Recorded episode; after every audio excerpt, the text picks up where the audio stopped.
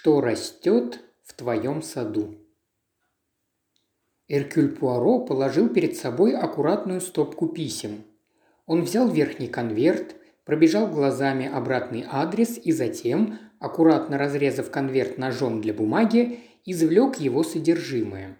Однако внутри оказался еще один конверт, тщательно запечатанный красной восковой печатью и помеченный строго конфиденциально. Брови на яйцевидной голове Эркюля Пуаро поползли вверх. Он пробормотал что-то по-французски и вновь вооружился ножичком для бумаги. На сей раз из конверта выпало письмо, написанное довольно неровным и угловатым старческим почерком. Некоторые слова были подчеркнуты. Эркюль Пуаро расправил письмо и начал читать.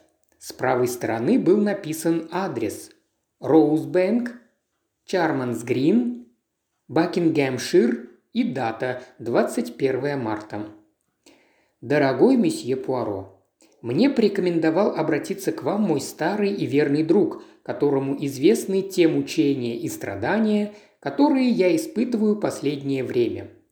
Не скажу, что моему другу известны настоящие обстоятельства. Я их держу в полнейшей тайне, поскольку все это строго конфиденциально. Мой друг заверил меня, что вы – сама осторожность, поэтому я могу не бояться, что дело дойдет до полиции, если мои подозрения подтвердятся, чего бы мне крайне не хотелось.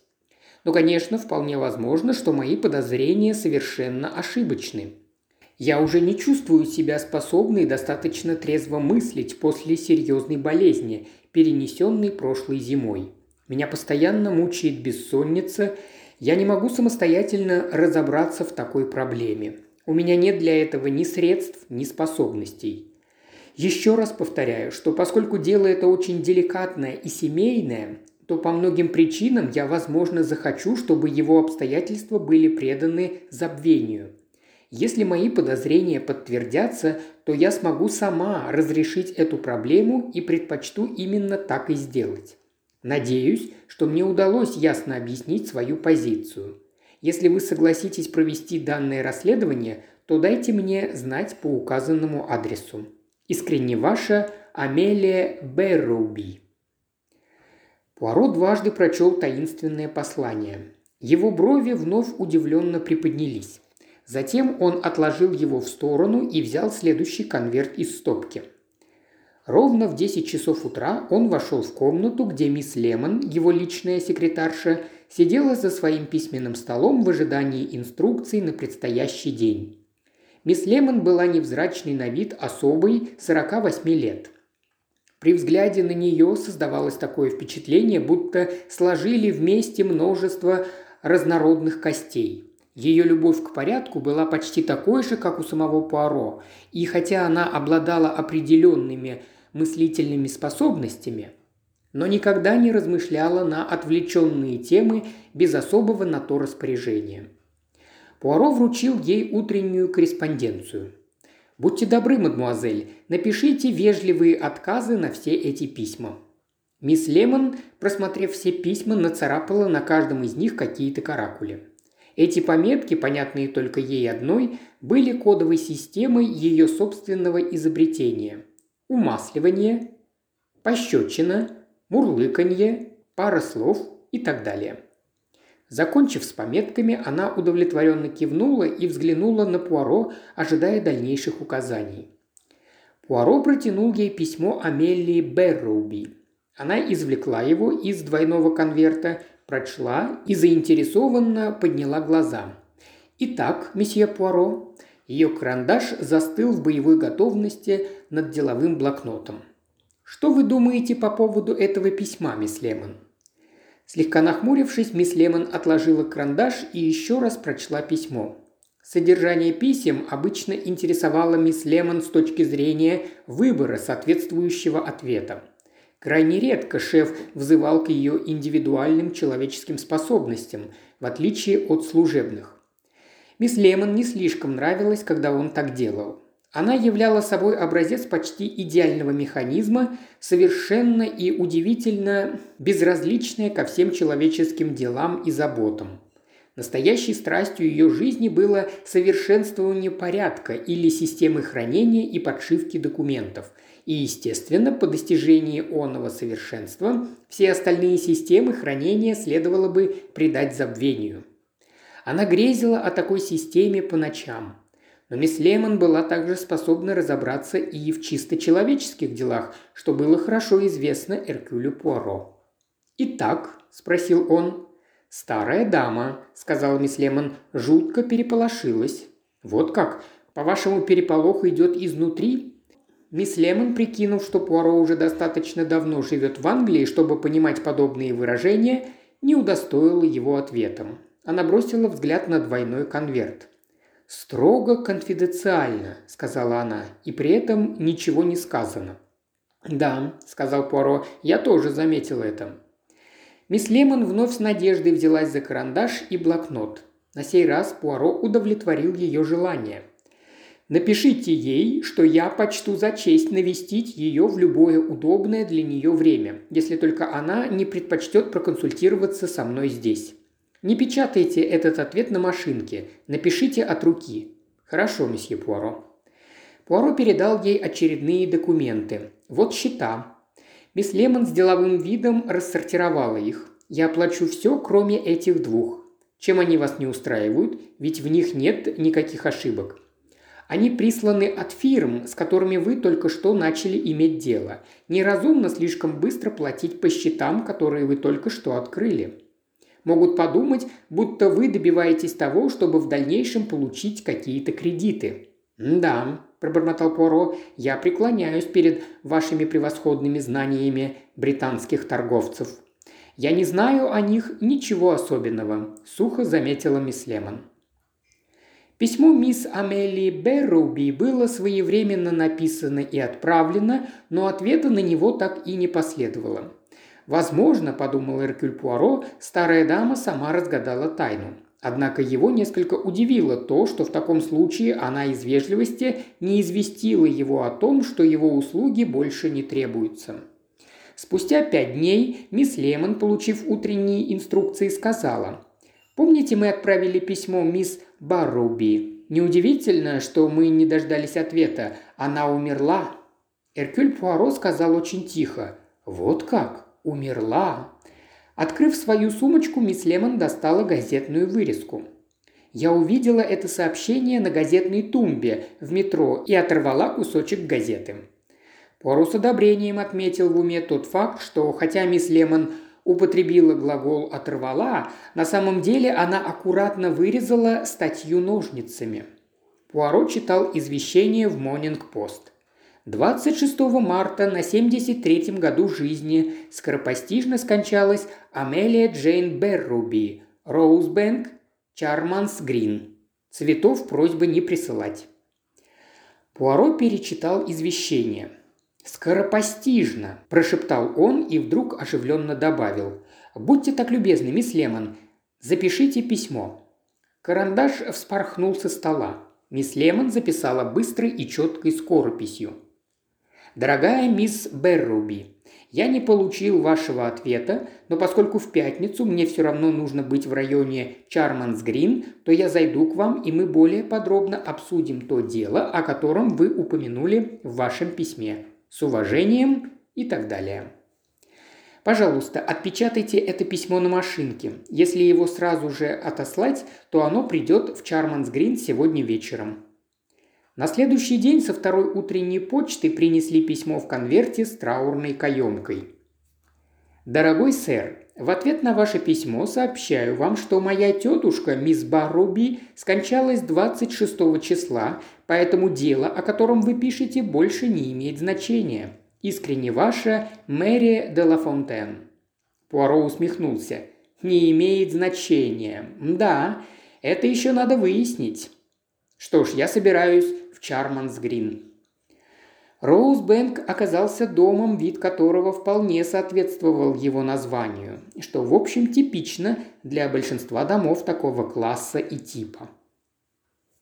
Проходя по садику к крыльцу дома, Эркюль Пуаро помедлил и одобрительно взглянул на аккуратные клумбы, расположенные по обе стороны от дорожки. Пышные розовые кусты обещали в скором времени порадовать глаз обильным цветением. Уже цвели нарциссы, тюльпаны, голубые гиацинты. Последняя клумба была частично выложена ракушками. Пуаро промурлыкал. Как это поется в английской детской песенке «Госпожа Мэри, мы посмотрели, как все чудесно в вашем садочке. Сердцевидки в ряд стоят, колокольчики звенят, и юные барышни, как ангелочки». Возможно, и не все так уж чудесно, размышлял он, но здесь есть, по крайней мере, одна милая барышня, чтобы сделать этот маленький стишок справедливым. Входная дверь открылась, и стройная невысокая девушка в белой наколке и переднике подозрительно поглядывала на незнакомого господина, по виду иностранца, с густыми усами, который разговаривал сам с собой в садике перед домом. Она была, как и отметил Пуаро, очень хорошенькой юной барышней с круглыми голубыми глазами и розовыми щечками – Пуаро вежливо приподнял шляпу и обратился к ней. «Извините, но не здесь ли живет мисс Амелия Берроуби?» Юная девушка ахнула, и ее глаза стали еще круглее. «О, сэр, разве вы не знаете? Она умерла. Все произошло так внезапно, во вторник вечером». Она колебалась, разрываясь между двумя сильными инстинктами. Первый – не доверять иностранцам, второй – Приятное развлечение ее класса – обсудить темы болезни и смерти. «Вы удивили меня», – сказал Эркюль Пуаро, слегка погрешив против истины. «Я договорился с этой госпожой о встрече на сегодня, однако, возможно, я могу повидать другую даму, которая живет здесь». На лице служанки отразилось легкое сомнение. «Хозяйку? Ну, вы могли бы повидать ее, пожалуй, только я не уверена, захочет ли она видеть кого-либо. Она согласится встретиться со мной», – сказал Пуаро и протянул ей визитную карточку. Его нетерпящий возражение тон возымел свое действие. Розовощекая служанка провела Пуаро в гостиную, расположенную справа от прихожей. Затем она отправилась к хозяйке. Эркюль Пуаро огляделся. Комната была совершенно традиционной гостиной. Цвета овсяных хлопьев обои, поверху окаймленные бордюром, блеклые диванные подушки и шторы из розоватого критона и изрядное число фарфоровых статуэток, безделушек и прочих украшений. Комната была абсолютно заурядной, ничто в ней не указывало на некие особые пристрастия или увлечения ее владельца. А вдруг Пуаро, по натуре очень чуткий, почувствовал на себе чей-то взгляд – он обернулся. Возле балконных дверей стояла девушка. Невысокая, бледная девушка с черными, как смоль, волосами и подозрительно прищуренными глазами. Она вошла в комнату и, когда Пуаро приветствовал ее легким поклоном, резко выпалила. «Зачем вы явились сюда?» Пуаро промолчал. Он просто удивленно приподнял брови. «Вы случайно не адвокат?» «Нет», ее английский был правильным, но ни у кого не возникло бы даже мысли о том, что она англичанка. «Почему мне нужно быть адвокатом, мадмуазель?» Девушка угрюмо уставилась на него. «Я просто предположила. Я думала, что вы, возможно, пришли сказать, что она не понимала, что делает. Мне рассказывали о таких вещах. Злоупотребление влиянием, так, кажется, это называется, да? Но это неправильно. Она хотела, чтобы мне перешли ее деньги, и я получу их. Если понадобится, я найму себе адвоката. Эти деньги принадлежат мне. Она так написала, и так и должно быть». Вздернув подбородок, девушка вызывающе смотрела на него сверкающими глазами. Открылась дверь, и в гостиную вошла высокая женщина. «Катрина!» – сказала она. Девушка съежилась, покраснела, пробормотала что-то невнятное и вышла в сад. Пуаро повернулся к вошедшей особе, которой оказалось достаточно произнести одно слово, чтобы всецело завладеть ситуацией. Ее голос был властным с оттенком иронии. Он сразу понял, что она была хозяйкой этого дома, Мэри де ла Фонтен. «Месье Пуаро, я писала вам, вы должны были получить мое письмо. Увы, меня не было в Лондоне». «О, я понимаю. Это объясняет ваше неведение. Я должна представиться. Моя фамилия де Ла Фонтен. А вот и мой друг. Мисс Барруби была моей тетей». Мистер де Ла Фонтен вошел так бесшумно, что его появление прошло незамеченным. Это был высокий мужчина с седыми волосами и нерешительными манерами. Его пальцы как-то нервно поглаживали подбородок. Он то и дело поглядывал на свою жену, и было ясно, что он рассчитывает на ее лидерство в любом деле. «Я должен принести извинения за то, что побеспокоил вас в столь печальный час», – сказал Эркюль Пуаро. «Я вполне понимаю, что здесь нет вашей вины», – сказала миссис де Ла Фонтен. «Моя тетушка умерла во вторник вечером. Это случилось так неожиданно». «Совсем неожиданно», – вставил мистер де Ла Фонтен. «Ужасный удар. Его взгляд был устремлен на балконную дверь, в которую вышла девушка-иностранка. «Я прошу прощения», – сказал Пуаро, – «и удаляюсь». Он сделал шаг по направлению к двери. «Один момент», – сказал мистер де Ла Фонтен. «Вы говорите, э, что у вас была назначена встреча с тетей Амелией, верно?» «Может, вы желаете рассказать нам о вашем деле?» – сказала его жена. «Если мы что-то сможем для вас сделать, «Это было дело личного характера», – сказал Эркюль Пуаро. «Я частный детектив», – просто добавил он. Мистер Делафонтен, коснувшийся в этот момент фарфоровой статуэтки, тут же опрокинул ее. Его жена выглядела озадаченной. «Детектив? И у вас с Амелией была назначена встреча? Как странно». Она изумленно смотрела на него. «Не могли бы вы, месье Пуаро, немного прояснить ситуацию? Она... она кажется совершенно нереальной». Пуаро немного помолчал. Он тщательно подбирал слова. «Мадам, мне пока трудно решить, как я должен поступить в данном случае». «Послушайте», – сказал мистер Делафонтен, – «она часом не упоминала о русских». «О русских?» «Ну да, скажем, о большевиках, коммунистах или еще о чем-то в таком духе». «Не говори ерунды, Генри», – сказала его жена. Мистер Делафонтен совсем упал духом. «Извините, извините, я просто поинтересовался». Мэри Делафонтен прямо взглянула на Пуаро. Ее глаза были ярко-голубыми, как незабудки. «И все-таки, месье Пуаро, я была бы очень рада, если бы вы рассказали нам хоть что-то. Уверяю вас, у меня есть причины для беспокойства». Мистер Делафонтен выглядел встревоженным. «Не забывайте, что у старых дев бывают совершенно нелепые причуды. Его жена осадила его взглядом. «Итак, месье Пуаро?» Со степенным и печальным видом Эркюль Пуаро отрицательно покачал головой. Он отказывал им с видимым сожалением, но все же это был отказ. «В настоящее время, мадам», – произнес он, – «я, к сожалению, ничего не могу сообщить вам». Поклонившись, он взял свою шляпу и направился к выходу. Мэри де Лафонтен вышла с ним в прихожую. Задержавшись на ступеньках крыльца, Пуаро обернулся к ней. «Мне кажется, вы очень любите ваш сад, мадам?» «Я? Да, я провожу много времени, ухаживая за цветами». «Очень красивый сад». Он еще раз поклонился и зашагал к калитке.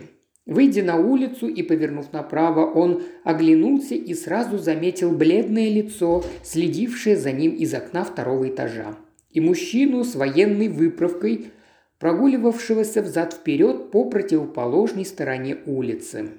Эркюль Пуаро решительно кивнул в подтверждение своих мыслей и пробормотал.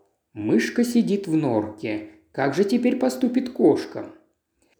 Принятое решение привело его в ближайшее почтовое отделение. Там он сделал пару телефонных звонков. Результаты, видимо, оказались удовлетворительными. И он направился в полицейский участок Чарманс Грин к инспектору Симсу. Инспектор Симс оказался высоким, плотным мужчиной с приятным лицом. «Вы месье Пуаро?» – спросил он. «Я так и подумал. Только что мне позвонил начальник полиции. Он предупредил меня, что вы должны появиться у нас. Пройдемте в мой кабинет». Дверь захлопнулась, и инспектор, предложив Пуаро присесть, сам устроился на стуле и заинтересованно взглянул на своего визитера. «Да, вы легки на помине, месье Пуаро». Как же вы так быстро умудрились разузнать о преступлении в Роузубенке? Ведь мы сами тут еще не поняли толком, что к чему. Что навело на след?» Пуаро вытащил письмо мисс Амелии и передал его инспектору. Тот с интересом прочел его. «Занятно», – отметил он. «Проблема в том, что оно может означать все, что угодно. Жаль, что старушка не выразилась чуть-чуть более определенно. Сейчас это могло бы нам помочь. А возможно, и помощь не понадобилась бы. В каком смысле? Она могла бы остаться живой. Вы уже много знаете, не так ли? Хм, не поручусь, что вы ошибаетесь. Я прошу вас, инспектор, сообщить мне факты, пока я пребываю в полном неведении. Это не трудно. Во вторник вечером после обеда старушке стало плохо. Симптомы казались весьма тревожными. Конвульсии, спазмы и все такое прочее. Родственники послали за доктором. Но когда он пришел, бедняжка уже скончалась. Было предположение, что она умерла от апоплексического удара. Да только врачу не слишком понравился такой диагноз. Не дав прямого ответа, он постарался объяснить, почему не может сразу выдать свидетельство о смерти. В общем, родственники пока больше ничего не знают. Они ожидают результаты вскрытия. Мы продвинулись не намного дальше. Доктор сразу же связался с нами и вместе с нашим коронером провел аутопсию. Результат не вызывает никаких сомнений. Старушка умерла от большой дозы стрихнина. Вот как? Именно так. Омерзительное преступление. Вопрос в том, кто дал ей яд. Сначала у нас возникла идея, что его подсыпали ей в пищу за обедом. Но, честно говоря, она кажется неудачной. На первое был суп из артишоков. Его разливали из общей супницы. За ним последовал рыбный пирог, а на десерт – яблочный торт. В доме живут мисс Берруби, мистер Делафонтен, его жена и еще одна наполовину русская девушка. Ее наняли в качестве помощницы или сиделки для мисс Берруби, но ее не приглашали за хозяйский стол. Она доедала остатки после того, как они ушли из столовой. Там работает еще одна служанка, только она в тот вечер была выходная. Именно она оставила суп на плите, рыбный пирог в духовке, а яблочный торт и греть не надо было. То есть еда у всех была одна и та же. И кроме того, я не думаю, что можно проглотить стряхнин с пищей, не почувствовав его привкуса. Он же горький, как желчь. Доктор сказал мне, что если в какой-то раствор добавить хотя бы тысячную долю стряхнина, то его вкус будет уже весьма определенным. А в кофе? Кофе хороший вариант, но старая дама никогда не пила кофе. Я понимаю вашу озадаченность. Да, этот вопрос пока кажется неразрешимым. Что же она пила за обедом? Воду. Час от часу не легче. Хорошенькая головоломка, не так ли? У старой дамы были деньги? И довольно много, по моим представлениям. Конечно, мы пока не знаем всех обстоятельств, Судя по тому, что мне удалось выяснить, у Делафонтенов имеются серьезные денежные проблемы. Старая дама помогала им содержать этот дом. Поро усмехнулся и сказал, «Итак, вы подозреваете Делафонтенов. Кого же из них?» Я бы не сказал, что я подозреваю конкретно кого-то из них, однако в общем и целом подозрение падает именно на них. Они ее единственные и ближайшие родственники, и я не сомневаюсь, что ее смерть позволит им получить кругленькую сумму. Все мы знаем, какова человеческая натура. Да, вы совершенно правы. Люди порой бывают бесчеловечными. Значит, больше старая дама ничего не ела и не пила. Ну, фактически. О, я как чувствовал, что помимо супа, рыбного пирога и яблочного торта есть еще некий пустячок, который вы, как говорится, оставили про запас. Итак, теперь мы переходим к сути дела. Я не уверен, что это важно, но фактически старушка приняла перед едой одну капсулу с лекарством. Ну, вы понимаете, не таблетку и не пилюлю, в общем, порошок в обладке из рисовой бумаги – какое-то совершенно безвредное лекарство для улучшения пищеварения. Замечательно. Нет ничего проще, чем наполнить одну капсулу стрихнином и положить ее среди других. Ее возможно проглотить, запив глотком воды и ничего не почувствовать. Все это верно. Проблема в том, что капсулу ей дала сиделка. Русская девушка? Да, Катрина Ригер. Она считалась вроде бы компаньонкой, а одновременно служанкой и сиделкой мисс Берруби. Я подозреваю, что ею изрядно помыкали. Подай то, принеси это, унеси все, потри мне спину, накапай лекарства, сбегай в аптеку. И так до бесконечности. Вы знаете, как бывает с этими старушками? У них добрые намерения, но их требования таковы, что бедные компаньонки пашут, как чернокожие рабы. Пуаро улыбнулся. «Вот как обстоят дела, вы понимаете?» – продолжал инспектор Симс. «Вряд ли можно сказать, что все теперь встало на свои места. С чего бы эта девушка стала травить старушку? Если мисс Берруби умирает, то девушка теряет работу, а работу найти нелегко, ведь у нее нет никакой специальности.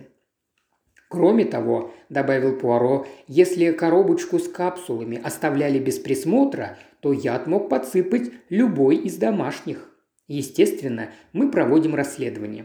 Потихоньку, если вы меня понимаете.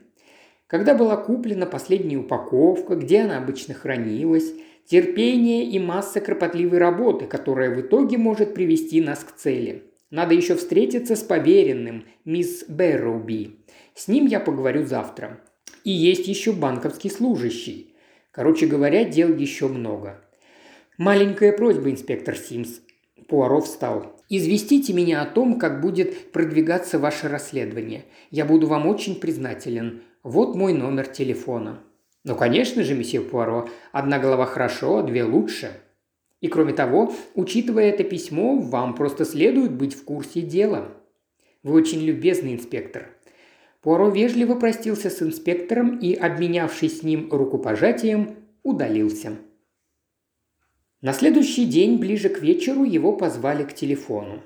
«Это месье Пуаро?» – говорит инспектор Симс. Хочу сообщить, что обстоятельства интересующего нас с вами дельца начинают постепенно проясняться и выглядят весьма впечатляюще. Правда? Говорите же, прошу вас. Итак, вот вам пункт номер один. Причем довольно весомый пункт. Мисс Б оставила скромное наследство своей племяннице, а все остальные деньги завещала мисс К. В благодарность за ее сердечную доброту и внимание – так это определила покойная. То есть дело приобретает иной характер. В памяти Пуаро быстро всплыла недавняя картина. Угрюмое лицо и взволнованный дерзкий голос. «Эти деньги принадлежат мне, она так написала, и так и должно быть». Такое завещание явно не удивило Катрину. Она знала обо всем заранее. «Пункт номер два», – продолжал инспектор Симс. Никто, кроме К, не имел доступа к капсулам.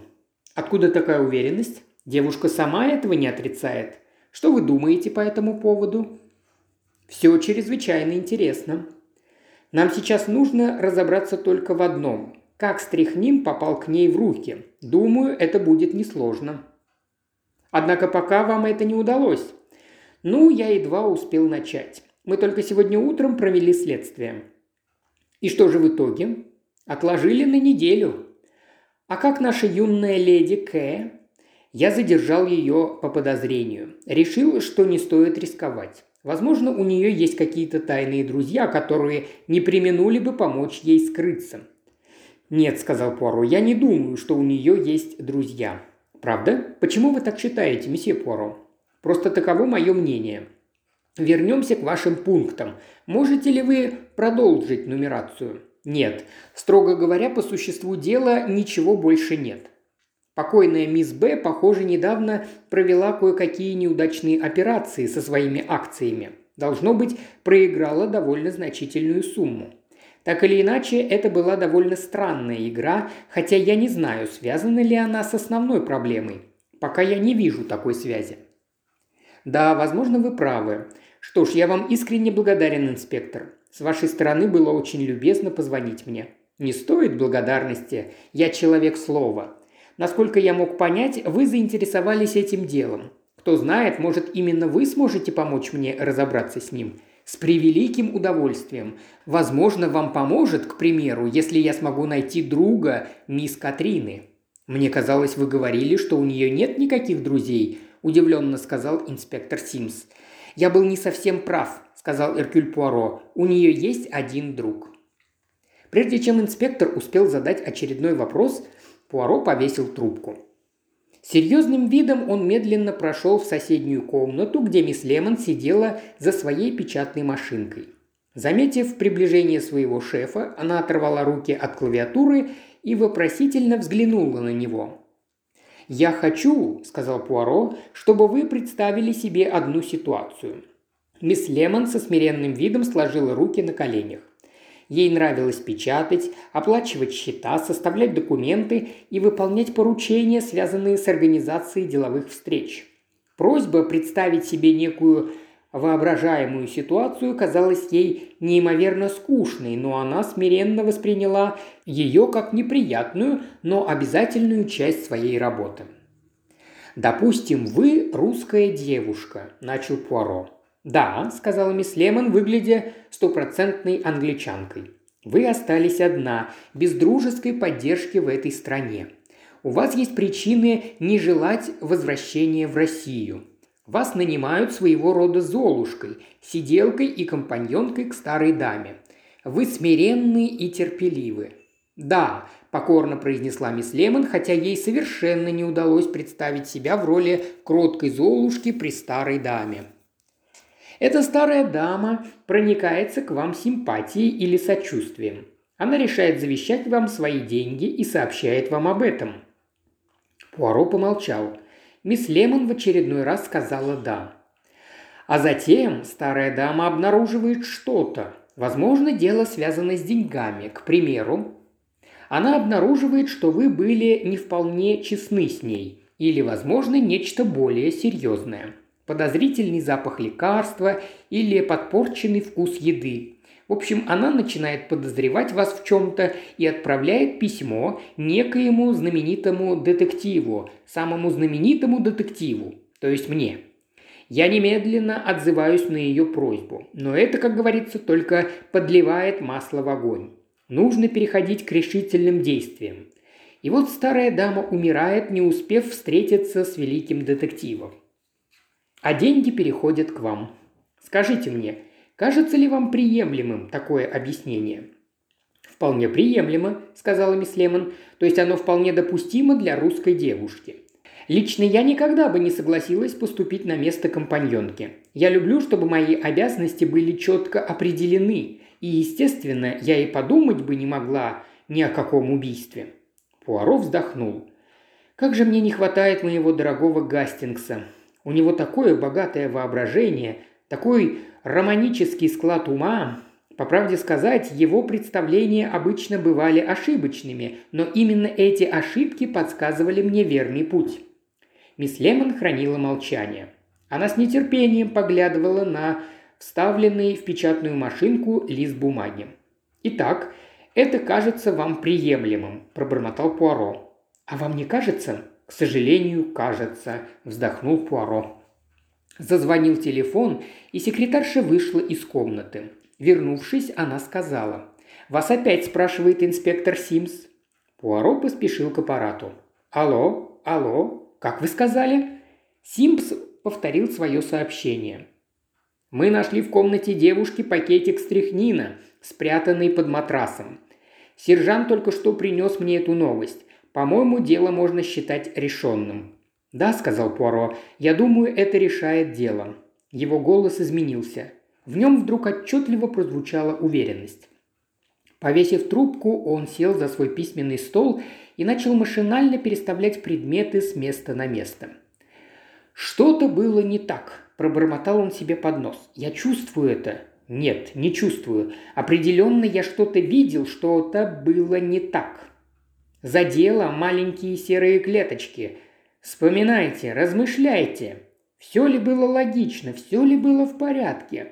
Русская девушка, ее тревога из-за денег, мадам де Лафонтен, ее муж, его предположение о русских.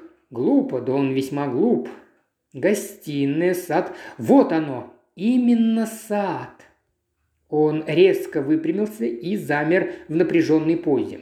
В его глазах загорелись зеленые огоньки. Поро вскочил и вновь прошел в соседнюю комнату. «Мисс Лемон, я хочу попросить вас об одной услуге. Не могли бы вы отложить на время свою работу и провести для меня одно расследование?» «Расследование, месье Пуаро? Боюсь, я не слишком сведущая». Пуаро прервал ее. «Вы как-то сказали, что все знаете о торговцах». «Разумеется, знаю», – с уверенностью ответила мисс Лемон. «Тогда вы с легкостью выполните мое задание. Вам нужно будет съездить в Чарманс Грин и разыскать там рыбную лавку». «Рыбную лавку?» – удивленно спросила мисс Лемон. «Точно. Найти торговца, который поставляет рыбу в Розу Бэнк. Отыскав его, вы зададите ему пару вопросов». Он протянул ей записку. Мисс Лемон взяла ее, со скучающим видом прочла ее содержание, затем кивнула и накрыла чехлом свою печатную машинку. «Мы отправляемся в Чарманс Грин вместе», – добавил Пуаро. «Вы пойдете на поиски этого торговца, а я в полицейский участок. С Бейкер-стрит мы доберемся туда за полчаса». По прибытии на место Пуаро был радужно встречен удивленным инспектором Симсом. «Да, месье Пуаро, вы легки на подъем. Ведь и часа не прошло, как я разговаривал с вами по телефону. У меня есть к вам одна просьба.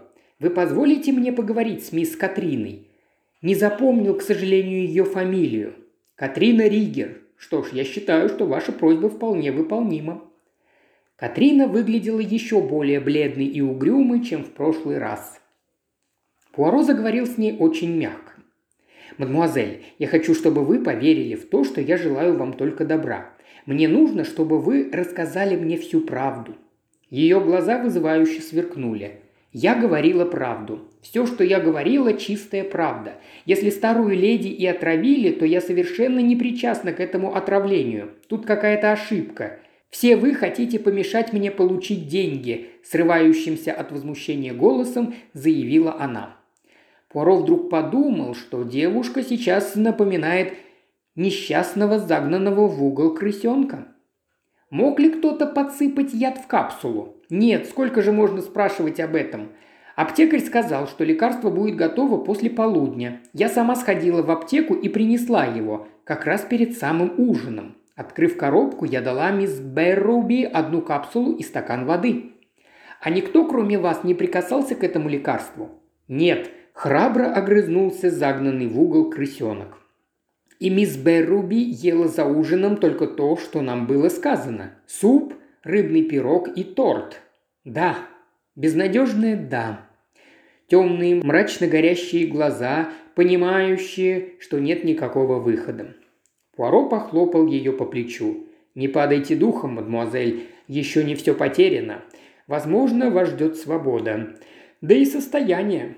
Спокойная, обеспеченная жизнь». Она недоверчиво взглянула на него. Когда девушка вышла, Симс сказал Пуаро. «Я не совсем понял, что вы говорили по телефону. Что-то насчет друга этой девушки». «Ну, у нее есть один друг. Это я», – воскликнул Эркюль Пуаро и вышел из участка, прежде чем инспектор успел переварить эту информацию. Мисс Лемон не заставила своего шефа ждать, придя в кафе «Грин Кэт» точно в назначенное время – Интересующая вас рыбная лавка находится на Хай-стрит. Фамилия торговца Радж. И вы были совершенно правы. Именно полторы дюжины. Я записала все, что он сказал. Она протянула Пуаро записку. Прочитав ее, он удовлетворенно проурчал что-то, словно поймавший мышку кот. Эркюль Пуаро отправился в Розу Бэнк. Он остановился в садике перед домом – и спину его согревали лучи заходящего солнца. Мэри де Лафонтен вышла к нему. «Месье Пуаро?» Ее голос звучал удивленно. «Вы вернулись?» «Да, я вернулся». Он помедлил и затем добавил. «Когда я впервые пришел сюда, мадам, то мне вдруг вспомнилась одна детская песенка. «Госпожа Мэри, мы посмотрели, как все чудесно в вашем садочке». Сердцевидки в ряд стоят, Колокольчики звенят, и юные барышни, как ангелочки. Только в вашем саду нет раковин сердцевидок, не так ли, мадам? У вас есть устричные раковины». Он показал рукой на край клумбы. Он видел, что она вдруг замерла и стоит, затаив дыхание.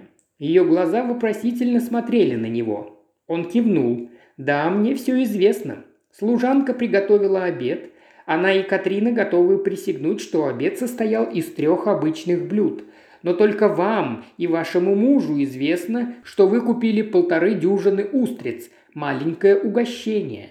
Так легко подсыпать стряхнин в устрицу. Один глоток и все. Остаются только раковины, но их нельзя выкинуть в ведро. Служанка может заметить, и поэтому вы решили выложить ими клумбу. Но их оказалось недостаточно, бордюр не закончен. В итоге получилось плохо, нарушилась гармония с остальным очаровательным садом. Эти устричные раковины казались чуждым элементом. Они мне сразу же не понравились. Мэри Делафонтен с огорчением заметила. «Я полагаю, вы догадались обо всем из письма. Я знала, что она послала письмо, но не знала, как много она вам рассказала». Пуаро ответил уклончиво. «Я знал, по крайней мере, то, что это было семейное дело. Если бы подозрение падало на Катрину, то она не стала бы так осторожничать. Я понял, что вы вместе с мужем по-своему распорядились ценными бумагами мисс Берруби, намереваясь извлечь прибыль и что она узнала. Мэри де Лафонтен кивнула. Мы понемногу занимались этим уже четыре года, время от времени. Я даже не представляла, что ей хватит ума выяснить это. А потом я узнала, что она обратилась к детективу и обнаружила также, что она завещала свое состояние Катрине, этой жалкой маленькой твари. И поэтому вы решили подложить стряхнин в комнату Катрины. «Я понял. Вы спасаете себя и мужа от того, что я могу обнаружить, и взваливаете на невинное дитя обвинение в убийстве. Неужели вам было совсем не жаль ее, мадам?» Делафонтен пожала плечами. Ее незабудковые глаза смотрели прямо на Пуаро.